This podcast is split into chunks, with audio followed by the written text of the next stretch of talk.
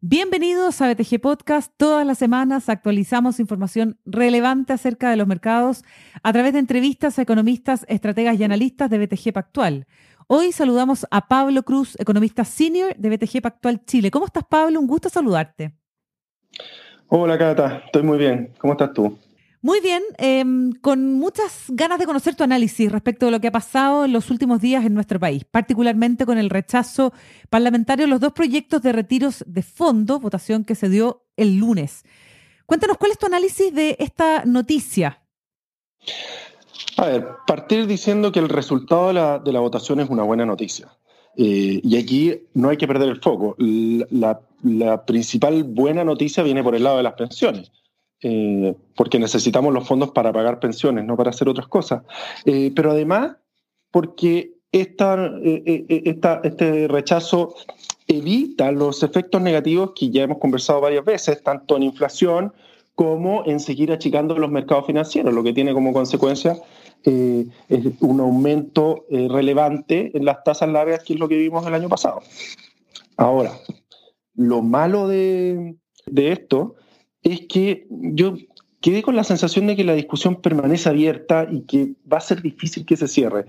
Más allá de las declaraciones de, algunos parlamentarios, eh, yo hubiese preferido que el gobierno y, la coalición le dieran un portazo directo a seguir eh, retirando fondos de pensiones que a esta mezcla de, cosas que terminaron en un, proyecto eh, de retiro acotado que, que, pese a que se rechazó, dejó un gusto eh, o a mí por lo menos un gusto de, que esto va a seguir eh, andando. Y solo para, para considerar, pensamos que el segundo semestre de este año, tanto las proyecciones nuestras como las del Banco Central, pronostican que la economía debiese caerse del orden de 3 a 4% en, en, en cifras año contra año por lo que es altamente probable que vayamos a ver nuevos proyectos de retiro o algo parecido eh, en, el segundo semestre. Exactamente. Pablo, ¿cuáles pueden ser las consecuencias para la política fiscal de este nuevo escenario para Mario Marcel?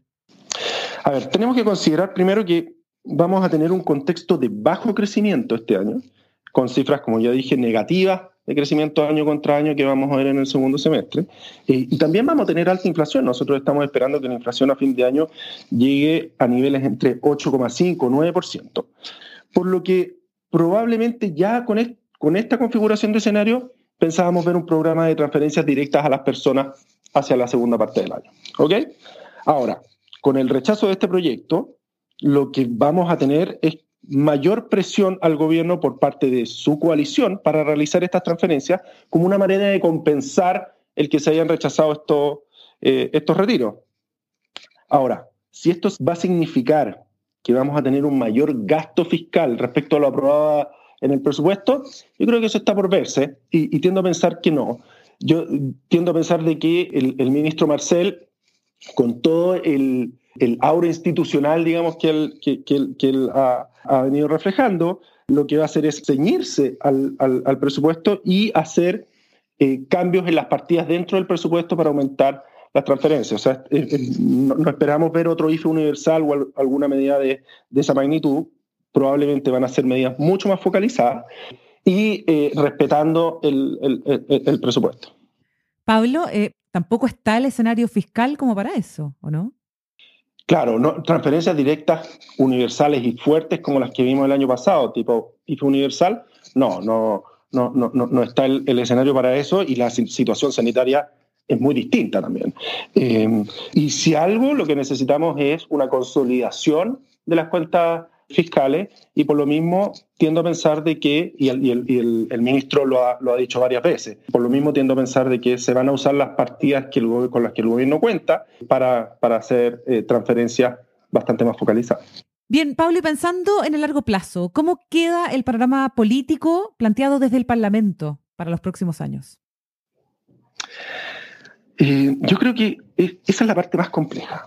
Eh, estos proyectos de retiro dan cuenta de un Parlamento que está muy atomizado. Eh, yo diría que desde el estallido social en adelante hay una suerte de, no sé si llamarlo anarquía parlamentaria, que lo hace muy impredecible. Y, y, el hecho de que sea impredecible eh, aumenta la, incertidumbre tanto con respecto a proyectos de retiro como proyectos de otro tipo que de persistir tendrían un impacto negativo en la inversión. De hecho, solapadamente el Banco Central lo ha hecho ver en sus últimos eh, IPOMs el, efecto negativo que está teniendo la, incertidumbre sobre todo en la inversión y que va más allá de la discusión eh, constitucional. Además, eh, yo diría que la discusión del proyecto nos mostró que el gobierno se está encontrando con las mismas dificultades en el Parlamento que eh, la administración anterior, con la añadidura de que la coalición de gobierno en este caso cuenta con mucho menos parlamentarios que la coalición anterior. Por lo que más allá de la, de la votación del retiro vamos a tener, o yo al menos tengo dudas razonables respecto de si el gobierno va a poder reunir los votos necesarios para aprobar su programa de gobierno y las reformas que tenía contempladas. Eh, y, yo cerraría diciendo que este capítulo de, de, o nuevo capítulo de los retiros de fondos nos tiene que hacer ver que una reforma de pensiones es urgente y que dada la composición del Parlamento es necesario que los distintos sectores políticos entiendan que van a tener que transar sustancialmente en distintos puntos. Eh, probablemente nadie quede muy, muy conforme, eh, pero es necesario que vayamos avanzando y que se vayan viendo resultados, porque no podemos estar entrampados 20 años en, una nueva reforma.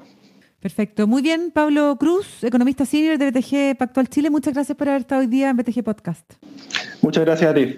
Bien, Pablo. Y ustedes, amigos, atentos a las actualizaciones de BTG Podcast. Hasta pronto.